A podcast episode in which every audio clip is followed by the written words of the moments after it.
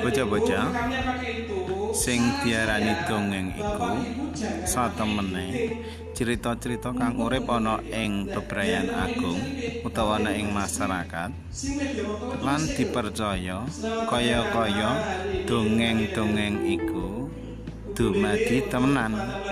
Mula ana saperangan para warga sing yakini yen dongeng-dongeng iku eh dadi dumadi kanthi tenanan